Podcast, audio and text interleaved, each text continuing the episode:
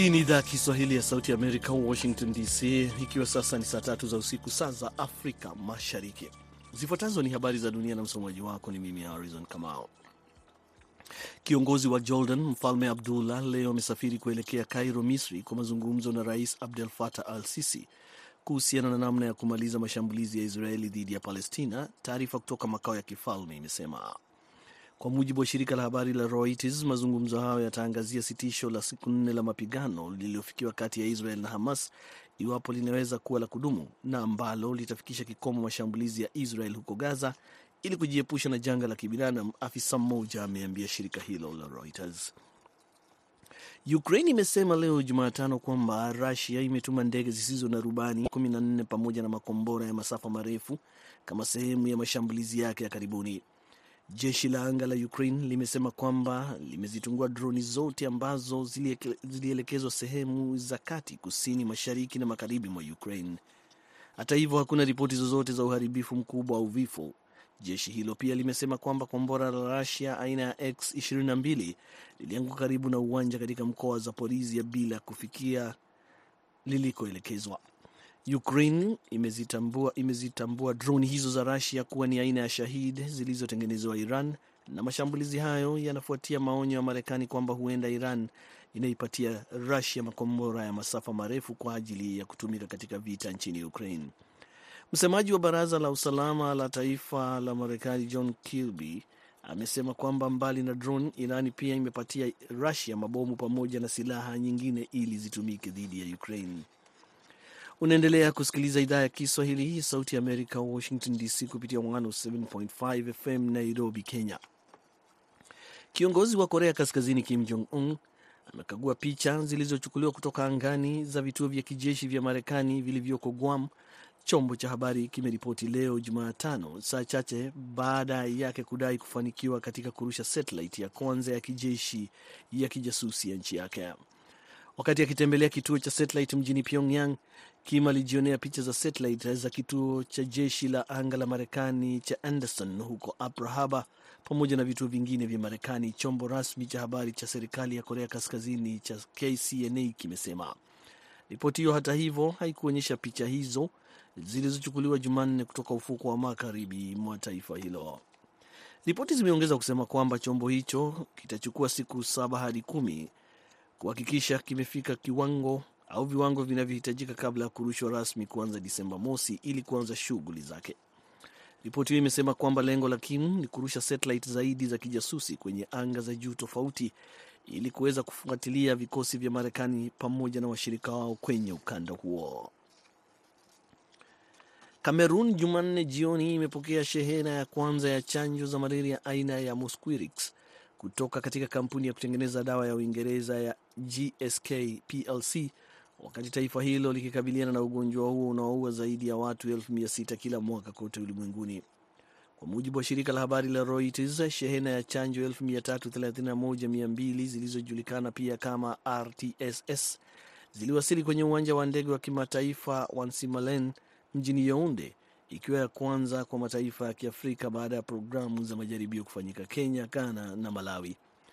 Shirika la afya duniani WHO limesema kwamba malaria bado ni ugonjwa hatari zaidi barani Afrika, wakati ukiwa karibu watoto nusu milioni waliopo chini ya umri wa miaka mitano kila mwaka na kuchangia asilimia 95 ya jumla ya maambukizi ya malaria kote ulimwenguni kufikia 2021.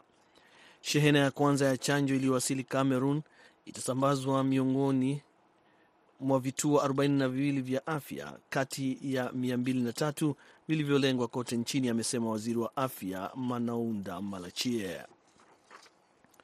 Na Marekani na Ufilipino wamekuwa wakifanya doria pamoja ya anga na baharini huko South China Sea, hatua ambayo inafanyika wakati nchi zote mbili zikizidisha ushirikiano wao. Hizo zilikuwa habari za dunia kutoka Washington DC. Jina langu Harrison Kamau, ambapo sasa namkaribisha au kumpisha mwenzangu Huba Abdi tayari kabisa kukuletea kipindi cha Kwa Undani.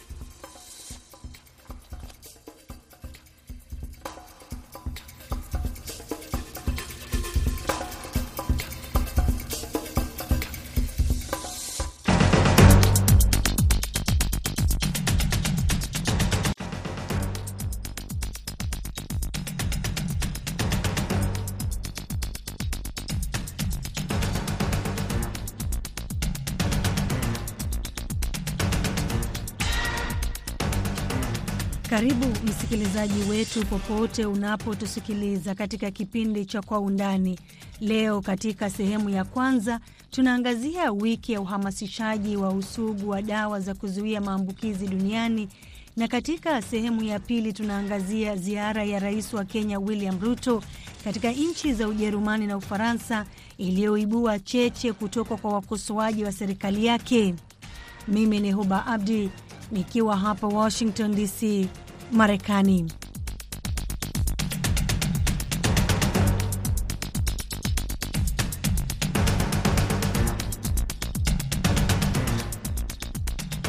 Dunia inaadhimisha wiki ya uhamasishaji wa usugu wa dawa za kuzuia maambukizi.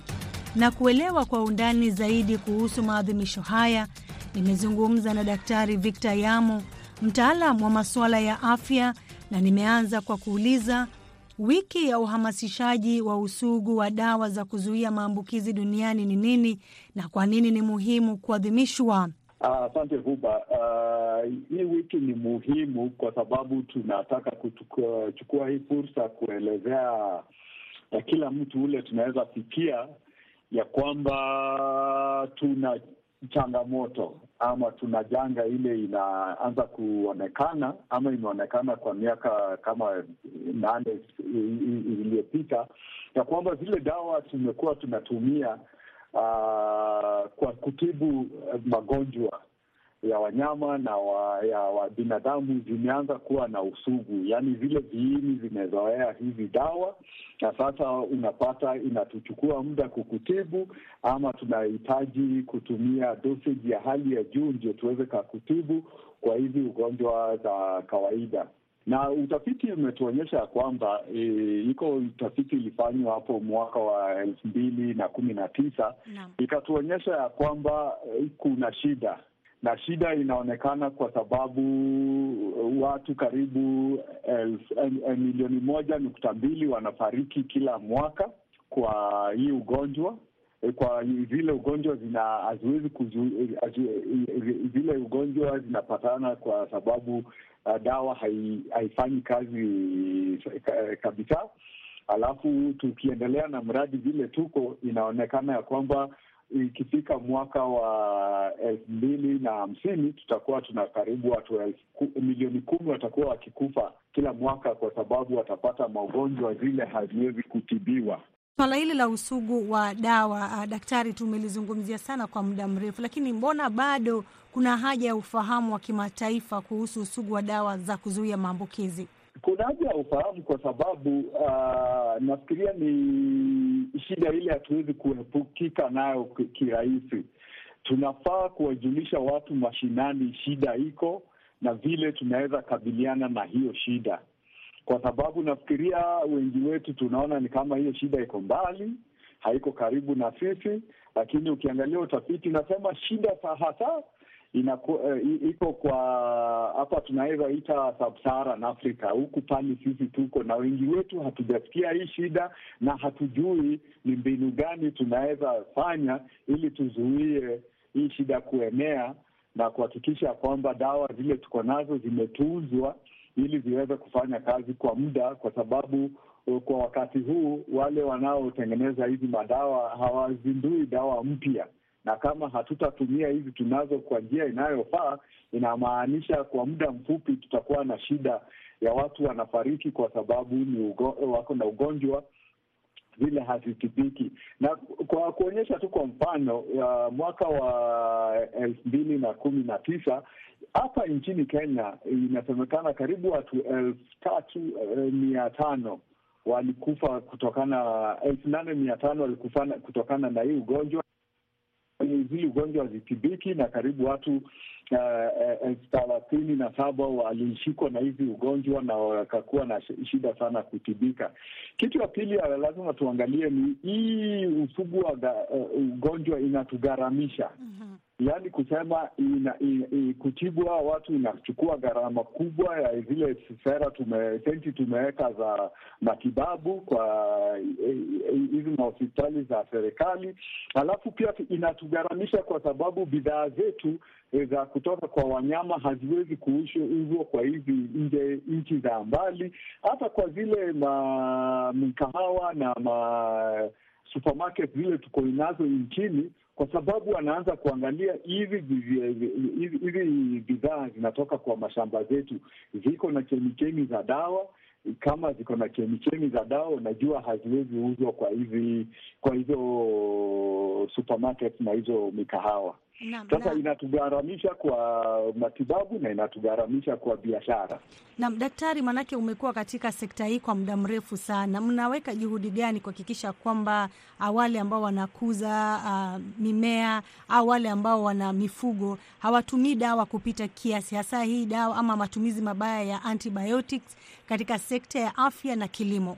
Sasa tuko na mbinu kadha wa kadha, na nafikiria pali pazuri pa kuanzia hiyo kujibu hiyo swali Huda ni kuanzia kuangalia ni mbinu gani serikali imeweka ama mikakati gani serikali inatumia.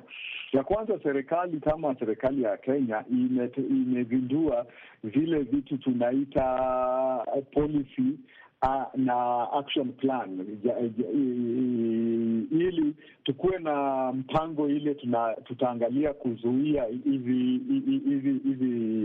hiyo hiyo usugu wa dawa isienee sana. Sasa kwa na, na, kwa hiyo plan hiyo action plan ile ilizunduliwa jana, kitu ya kwanza tunafanya ni kufanya uhamishi uhamisho ama hii awareness tunafanya saa hivi, tunafundisha tuna engage wakulima ili waelewe ni mbinu gani tunafanya. Kitu ya pili ni kuangalia hii kitu imeenea kiasi gani na ni wanyama gani vile zinahusika zina na ni madawa gani. Kwa hii mbinu ya ku, ku, ku, ku, kuelimisha wakulima na kuengage wakulima iko vitu tuna tunaanza kuwafundisha. Kitu ya kwanza tunawafundisha ni ya kwamba si vizuri kutumia dawa ovyo ovyo. Mnyama akigonjeka hata binadamu akigonjeka, kwa sababu ni sekta zote mbili, ni muhimu tuende kwa daktari. Daktari aangalie ni ugonjwa gani, afanye utafiti na akonfirm ni ugonjwa gani na ni dawa gani inayofaa kwa sababu kwa kawaida ile vitu tumefanya ni kwamba mnyama akigonjeka, tunaishi nauliza jirani yangu, umeona kitu kama hii? Anasema alitumia dawa fulani, naenda kwa Agrovet nanunua dawa na miminiza kwa ile e, kujaribu kutibu, na hiyo inaleta shida. Binadamu akigonjeka pia ni hivyo, tunaenda kwa chemist, tunasema niko na hii ugonjwa, nasikia hivi hivi hivi, tunapewa dawa. Hiyo ni makosa. Dawa zinafaa kupatiwa ama kuuzwa wakati daktari amekuona na amekupatia prescription, ndio tujue ni dawa gani tunatumia. Kitu ya pili ni dawa ukishapatiwa, kama ni ya kutibu mgonjwa ama mnyama fulani, iko na muda dawa inatakikana kutumiwa. Kama ni siku tano, tafadhali tumia hiyo dawa kwa hizo siku tano, ama kama ni siku saba ni hizo siku saba. Usiwache kutumia dawa kwa sababu umeona umeanza kupata nafuu, ama wale vifaranga ama kuku wameanza kupata nafuu, kwa sababu ukiwachia katikati ile kitu umefanya ni kuchagua wale viini ama virusi wale wako na usugu ya, kwa sababu ile siku tatu ama tano ime, umetumia hiyo dawa imechagua ama imeclear ama imeua wale viini wanakuwa wa, wana, wako sensitive, ikawacha wale wako na usugu. Inamaanisha hiyo ugonjwa ikirudia ama ikitokelea tena, ile dawa haiwezi kutumiwa, lazima tutafute dawa ingine. Naam, daktari, umezungumzia teknolojia jinsi ambavyo inaleta manufaa katika kutambua viini. Aa, lakini daktari, ni matokeo gani yanaweza kutokea ikiwa hatutashughulikia usugu wa viini kwa madawa ya kuzuia maambukizi, hasa wakati ambapo uh, mitandao ya kijamii inatumika sana na raia wakitafuta ufahamu wa kutumia dawa badala ya kufika hospitalini. Maanake mtu anasikia na maumivu, ana Google pale na kuangalia anahitaji dawa gani, pasi na kwenda kumwona daktari apate ile mawaidha kwa undani zaidi, jinsi ambavyo anaweza uh, kutumia dawa sahihi. Au mtu uh, ana wanyama ambao ni wagonjwa pale nyumbani, lakini anaenda kuangalia kwenye mitandao jinsi ya kuwatibu wale wa, wanyama wake. Asante Huda, swali mzuri hapo. Na hapo awali nilikuwa nimesema ni muhimu tuhakikishe ile nyama ama kama umegonjeka unaenda kwa daktari, kwa sababu daktari anaweza kakupima ili ajue ni viini gani vinasababisha hii ugonjwa na ugonjwa inatibiwa na dawa gani. Iko zile ma test tunafanya kwa kwa kwa maabara, ile inatuonyesha kwa, kwa katika hizi dawa kumi ama ishirini dawa gani ndio mzuri na inayofaa. Wakati hatujafanya hiyo, kitu ya kwanza inafa, ile inaweza kufanyika ni ya kwamba tutatibu na dawa isiyo sawa na hiyo inamaanisha tutachangia kwa usugu wa madawa, kwa sababu pengine ile homa yako ama kukohoa inasababishwa na virusi za virus, lakini sasa wewe unatumia antibiotic, ile haiwezi kutibu ile virus. Sasa unaona hiyo, kwanza ume, umepoteza pesa kwa sababu ile dawa ulinunua si haitakusaidia. Kama ni mradi ya, ya, ya ufugaji wa wanyama wa mnyama yoyote, inaongeza uh, cost ama gharama ya production kwa ile mradi yako. Inamaanisha kama mkulima hautapata mapato mazuri kwa sababu zingine umetumia kwa dawa na ile dawa haijakusaidia. Inamaanisha hata ile ugonjwa itazidi kuenea. Kama ilikuwa ni ugonjwa ijetibiwa siku moja kwa wanyama wachache, kwa sababu sasa umetumia dawa isiyofaa, hiyo ugonjwa ina, itabaki pale kwa ile flock ama kwa wale wanyama na itazidi kuenea, na inamaanisha utakuwa unapata mapato ile si hali ya juu, kwa sababu eh, kama ni kuku wa ishirini wangekuwa wameshikwa na ugonjwa, sasa ni flock mzima kuku elfu moja ama kadhalika, mm na utapoteza kwa sababu wasipotibiwa wengine watafariki. Kwa binadamu inamaanisha wakati sasa ile dawa ulitumia kimakosa inahitajika kutumiwa, itakuwa sasa ile dawa haifanyi kazi, na inamaanisha unaweza poteza uh, maisha yako, ama tutatumia gharama ya kukutibu itakuwa ya hali ya juu, na tuna wengine saa zingine tunasema cheap can be expensive, yaani vitu rahisi vinaweza kuwa ghali in the long run. Ndio tunasema afadhali ulipe pesa ile inafaa, ndio uonekane na daktari. Ukishaonekana daktari, test zifanywe ili upate matiba, matibabu inayofaa na ile itakusaidia kwa huyo muda. Daktari, asante sana kwa kuungana nasi kwa kipindi cha Undani kuzungumzia wiki ya uhamasishaji wa usugu wa dawa za kuzuia maambukizi duniani.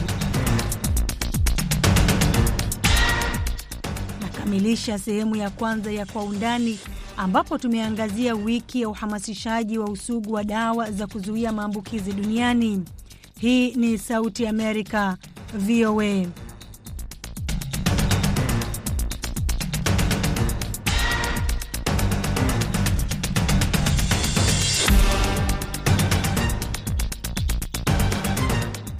Karibu katika sehemu ya pili ya Kwa Undani kutoka Sauti ya Amerika, VOA. Mimi ni Huba Abdi. Ziara ya wiki hii ya rais wa Kenya William Ruto katika nchi za Ujerumani na Ufaransa imeibua tena cheche kutoka kwa wakosoaji wa serikali yake kuwa ni ya gharama kubwa, lakini rais Ruto amejitetea akisema mataifa yote yanayozuru yana manufaa kwa kuwatafutia ajira wa Kenya. Kwa undani zaidi tunaungana na wenzetu katika studio za VOA Mombasa, Salma Mohamed na Josphat Kioko. Shukran. Ziara za Rais William Ruto si mara ya kwanza kuzungumziwa katika siasa za Kenya. Hili limezungumziwa tangu mapema mwaka huu alipokuwa hata hajamaliza nusu mwaka tangu aingie mamlakani akiwa rais wa tano wa Jamhuri ya Kenya, na sasa gumzo imeenea tena kwa sababu hivi karejea safari zingine. Awali vyombo vya habari vilikuwa vimekadiria kwamba kufikia mwezi Oktoba alikuwa amesafiri safari zaidi ya 30 kuzuru miji zaidi ya 45. Yeye amejitokeza kujitetea baada ya yeye kualikwa katika mataifa ya Ufaransa, Ujerumani na hata mataifa ya Uarabuni. Kuna uwezekano kwamba anaenda kufaulu kutia mikataba ya kazi. Kwa mfano, nikinukuu gazeti la Nation limesema Rais William Ruto kajitetea akisema safari yake ya Saudi Arabia inaahidi kazi zaidi ya laki tatu ambazo zitafaidi wa Kenya. Mapema wiki hii amekuwa katika ziara ya Ujerumani na Ufaransa, na huku mitandaoni gumzo inaendeshwa na Wakenya kwamba safari hizi sasa zimezidi. Rais Ruto ameendelea kujitetea kwamba ziara zake nyingi amekuwa akifanya ni katika kujaribu kuingia mikataba na zaidi ya nchi kumi na mbili duniani ambazo zitaruhusu Wakenya angalau elfu tatu hadi elfu tano kila wiki kusafiri kufanya kazi katika mataifa yakiwemo Ujerumani, Ufaransa, Saudi Arabia, Falme za Kiarabu, UAE. Hii anasema ni katika juhudi za serikali yake ya kukabiliana na ukosefu wa ajira. Lengo kuu pia, Rais Ruto anasema ni kuboresha utumiaji ama utumaji wa pesa za kigeni ndani ya nchi kufikia uwezo wa kujitosheleza na hatimaye kukuza maendeleo ya Kenya, kuona kwamba Kenya inarudi katika hali yake ya kawaida na sio kwamba vile viongozi wa kitambo walikuwa wakifanya. Yeye anajaribu kujenga Kenya kurudi sawa, kujisimamia katika swala la uchumi. Hivi majuzi pia Ruto ametangaza kuwa amefikia makubaliano na makampuni makubwa ya teknolojia ya Marekani kama vile Amazon, Intel na Google wakati wa matangazo ya biashara kati ya Marekani na Kenya mwezi Septemba. Makubaliano hayo yanatarajiwa kuunda maelfu ya nafasi za kazi za kidijitali kwa vijana wa Kenya, ingawa hakutaja ama hakutoa maelezo mahususi kuhusu idadi ya kazi ambazo kila shirika iliahidi kutoa. Na kwa nini basi malumbano ya kisiasa kutoka kwa wapinzani? Hata kinara wa upinzani Raila Odinga amezungumza akisema kwanza gharama ya maisha ishughulikiwe. Tumezungumza na mchanganuzi wa masuala ya kisiasa Francis Amolo, na kwanza tumeanza kumuuliza kauli yake kuhusu ziara zinazozungumziwa. Ziara zake ni ziara ambapo zinafaana katika nchi za Kiafrika. Kila wakati politics huwa tunachukulia ni kama debate ya primary. Unakumbuka wakati tunapo debate kwa primary, ulikuwa ukiambiwa teacher is better than a doctor. Kama ni upande wa mwalimu ni upande wa mwalimu, kama ni wadaktari ni wadaktari, hata kama ulitoka hospitalini jana. Nasema hivyo sababu wakati President Ruto alipoingia, unakumbuka President Ruto alisema alipata kama kuna problem, kulikuwa hakuna pesa na nitakurudisha nyuma, si Ruto peke yake. Unakumbuka wakati Museveni akiingia Uganda, Uganda ilikuwa iko chini na watu wengi walikuwa wametoroka Uganda, na ilimchukua almost 10 years kurudisha Uganda mahali Uganda yuko iko sahii. Unakumbuka wakati Daniel Arap Moi alipochukua uongozi kwa hayati Kenyatta, kulikuwa hakuna pesa. Kufika 1980 ikawa njaa ni kubwa sana katika nchi yetu kulikuwa kuna pesa, kulikuwa kuna chakula. Kwa dalili ya Ruto, chakula iko, pesa ndio kidogo imepungua. So tulikuwa hatuwezi enda shule, tunaenda kupanga laini, mkifika karibu mnaambiwa mahindi yameisha. Kitu ilifanyika kuwa ni Americans walikuja kati wakatuokoa na wakaletea mahindi ya ng'ombe. Sijui kama una hiyo historia nyinyi waandishi wa habari. Tutoke kwa Moi tuingie wakati Moi alipotoka, Kibaki akiingia. First five years wa Kenya walikataa Kibaki. Hiyo ni historia, lazima tujue, tukue naye. Walimkataa kabisa, sababu mimi nilikuwa ni nafanya sales, nilikuwa nauza mchele na sukari. Sukari ilitoka katika 70 ilienda mpaka 140 mafuta yenye nilikuwa natembea naye nikienda kuuza pia ilitoka kitu 60 ilienda karibu mpaka 120. Unakumbuka wakati kama huo ndio pia polisi pia waligoma wakisema mshahara ni mdogo sana, wanataka nyongeza. Ikawa Kibaki yako confused, mambo ni magumu, ilikuwa ni shida sababu maisha ilikuwa ni magumu, lakini baada ya five years Kibaki ikawa ni king. Leo amebaki katika vitabu za kumbukumbu, one of the best president katika second term. So the same Ruto, Ruto pia ni binadamu hawezi kwenda kwa mamake akachukua pesa akalisha Wakenya.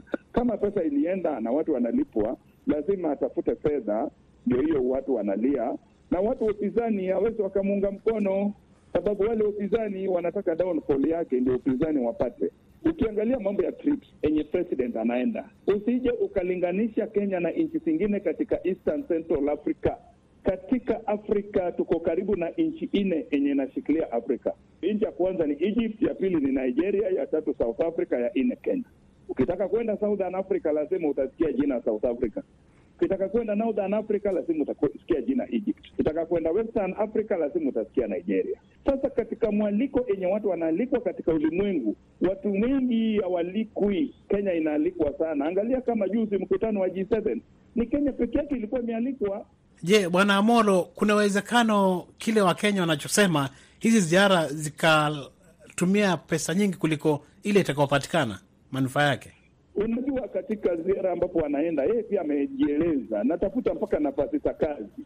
Zile nafasi za kazi si mpaka Mulu ndi apate. Wale vijana watabaitika kuenda kazi nje, itakuwa kwenye manufaa kwetu. Hata kama atapata kidogo, atasema ataka laki mbili akapewa 20,000 ukichukua waki 20,000 ukipeleka Ujerumani, my friend, euro iko juu sahii. Yule mtoto akirudi Kenya atakuwa ako mbali sana, because nakumbuka kuna rafiki yangu alitoka akaenda UK kazi ya nyumba lakini leo ile nyumba amejenga, mimi siwezi jenga. Leo ile bwana si mwenzetu, yuko mbali sana. Kwa hivyo zile nafasi anatafuta, mimi kama Francis Odora Molo naunga atafute hizo nafasi, alete wale vijana wanaweza kwenda nje waende. Mwaliko ya Kenya tualikwa kila kona, sababu kuna manufaa katika nchi yetu. Sasa wewe huwezi ukalinganisha president ya Kenya na president ya Tanzania vile atatembea. Huwezi ukatulinganisha sisi na president yule ambapo ni wa, ni wa Uganda vile atatembea, na pia huwezi ukatulinganisha sisi na mtu kama president wa Amerika. Sisi ukumbuke, pia tuko na madeni na pia tunatafuta vitu inaitwa grant. Watu wa serikali wanapotoka, wananchi wajue serikali huwezi run kama umeketi mahali pamoja.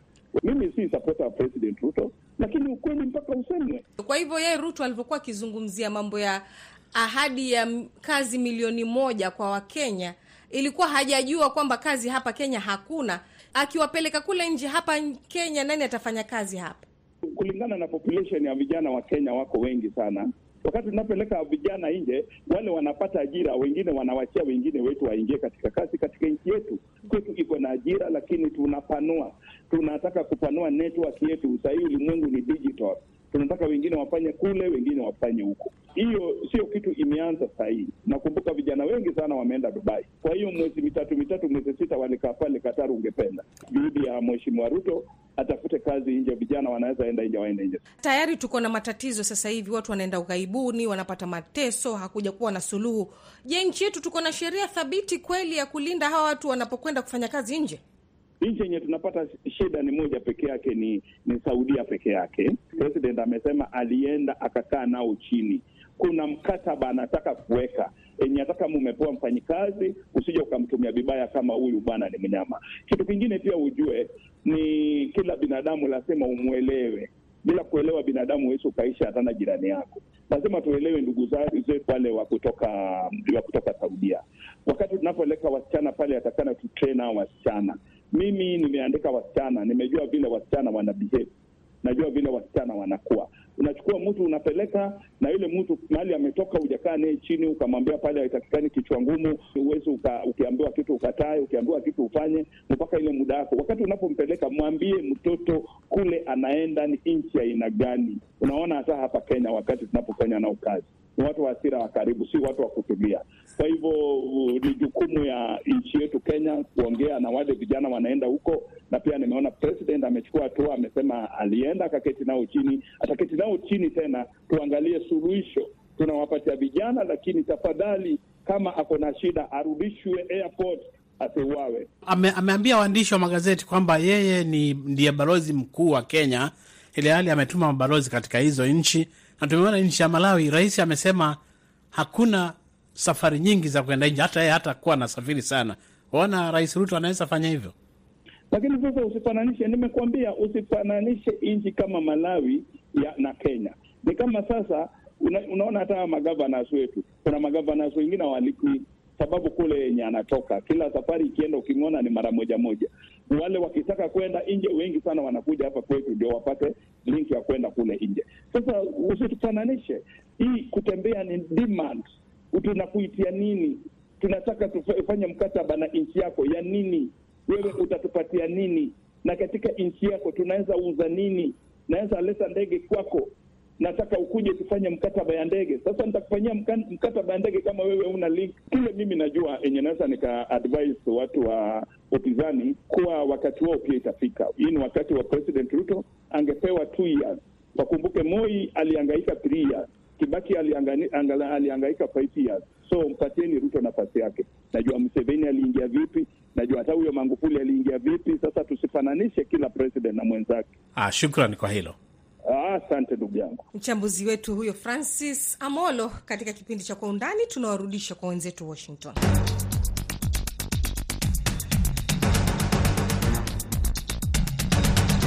Shukran sana Salma Mohamed na Josphat Kioko. Mwelekezi wa kipindi amekuwa Fiona na Ndundu. Kutoka Washington DC, Marekani, mimi ni Huba Abdi. Uwe na usiku mtulivu.